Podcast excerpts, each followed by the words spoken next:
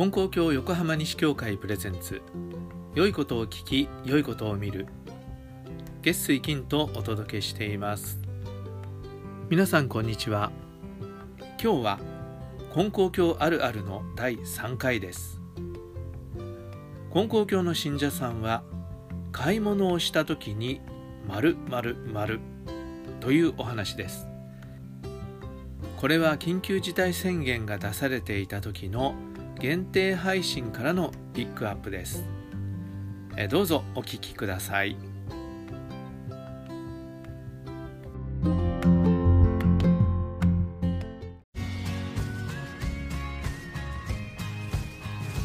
FM 横浜西をお聞きの皆さんこんにちは。こんにちは、えー、今日はちょっと金光教の信者さんはどういうことをするかっていう話をしたいんですけどよくキリスト教の人は胸の前で十字を切るとかありますよね。イスラム教の人はね毎日何回かメッカの方向いて礼拝するとか、うん、ね。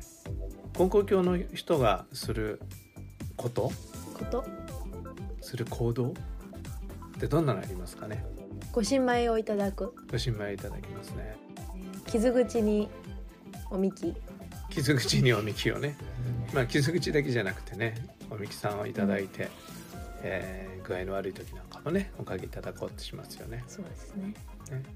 まあいろいろあると思うんです、えー、今日はねその中でも一つ金光教の信者さんが、えー、こういうことをするっていうことで今とってもね素晴らしいな大事だなと思うことがあるのでそのことちょっとお話ししたいと思うんです。はい、あの金光教の信者さんはお店屋さんで買い物をした時にお客さんの方が買い物をした後ありがとうございましたって言ってお店を出る。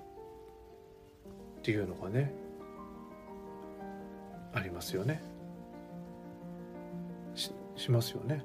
します。ね多分これ聞いてる人当たり前のことじゃないかって思うかもしれないけどどうなんでしょうかね意外と当たり前じゃないなってアルバイトしてる時には思いましたね。そうですか。はい。どんなアルバイトですか？バーガーキングでバイトしておりました。お客さんありがとうって言わないもんですかね？うん。言う人の方が少なかったですね。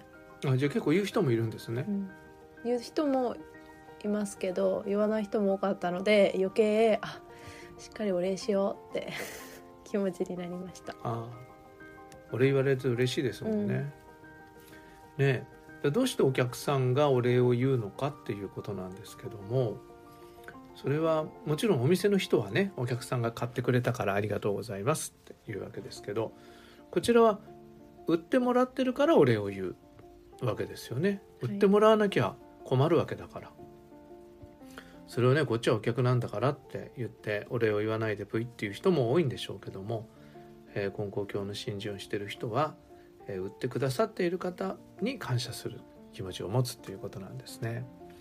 で今、えー、このもうコロナウイルスのことで、え休業も多くなっています。だけどえー、お客さんのために社会生活を維持するために働いてくれてる人たちがいるんですよね。スーパーに行って私たちが生活に必要な食べ物、えー、などを買うことができるというのもそこで働いてくださっている方たちがいるからだ。それとか、えー、郵便屋さんや宅急便の配達の人が来てくれるからいろんなものを、えー、いつも通りに届けてもらうことができるんですよね。なのになんか宅急便のお兄さんをばい菌のように汚いもののように扱って、えー、差別するっていうようなことがあるっていう、うん、この間もねそんな話出ましたけど。ね。ねそんな申し訳ないと思うんですよね。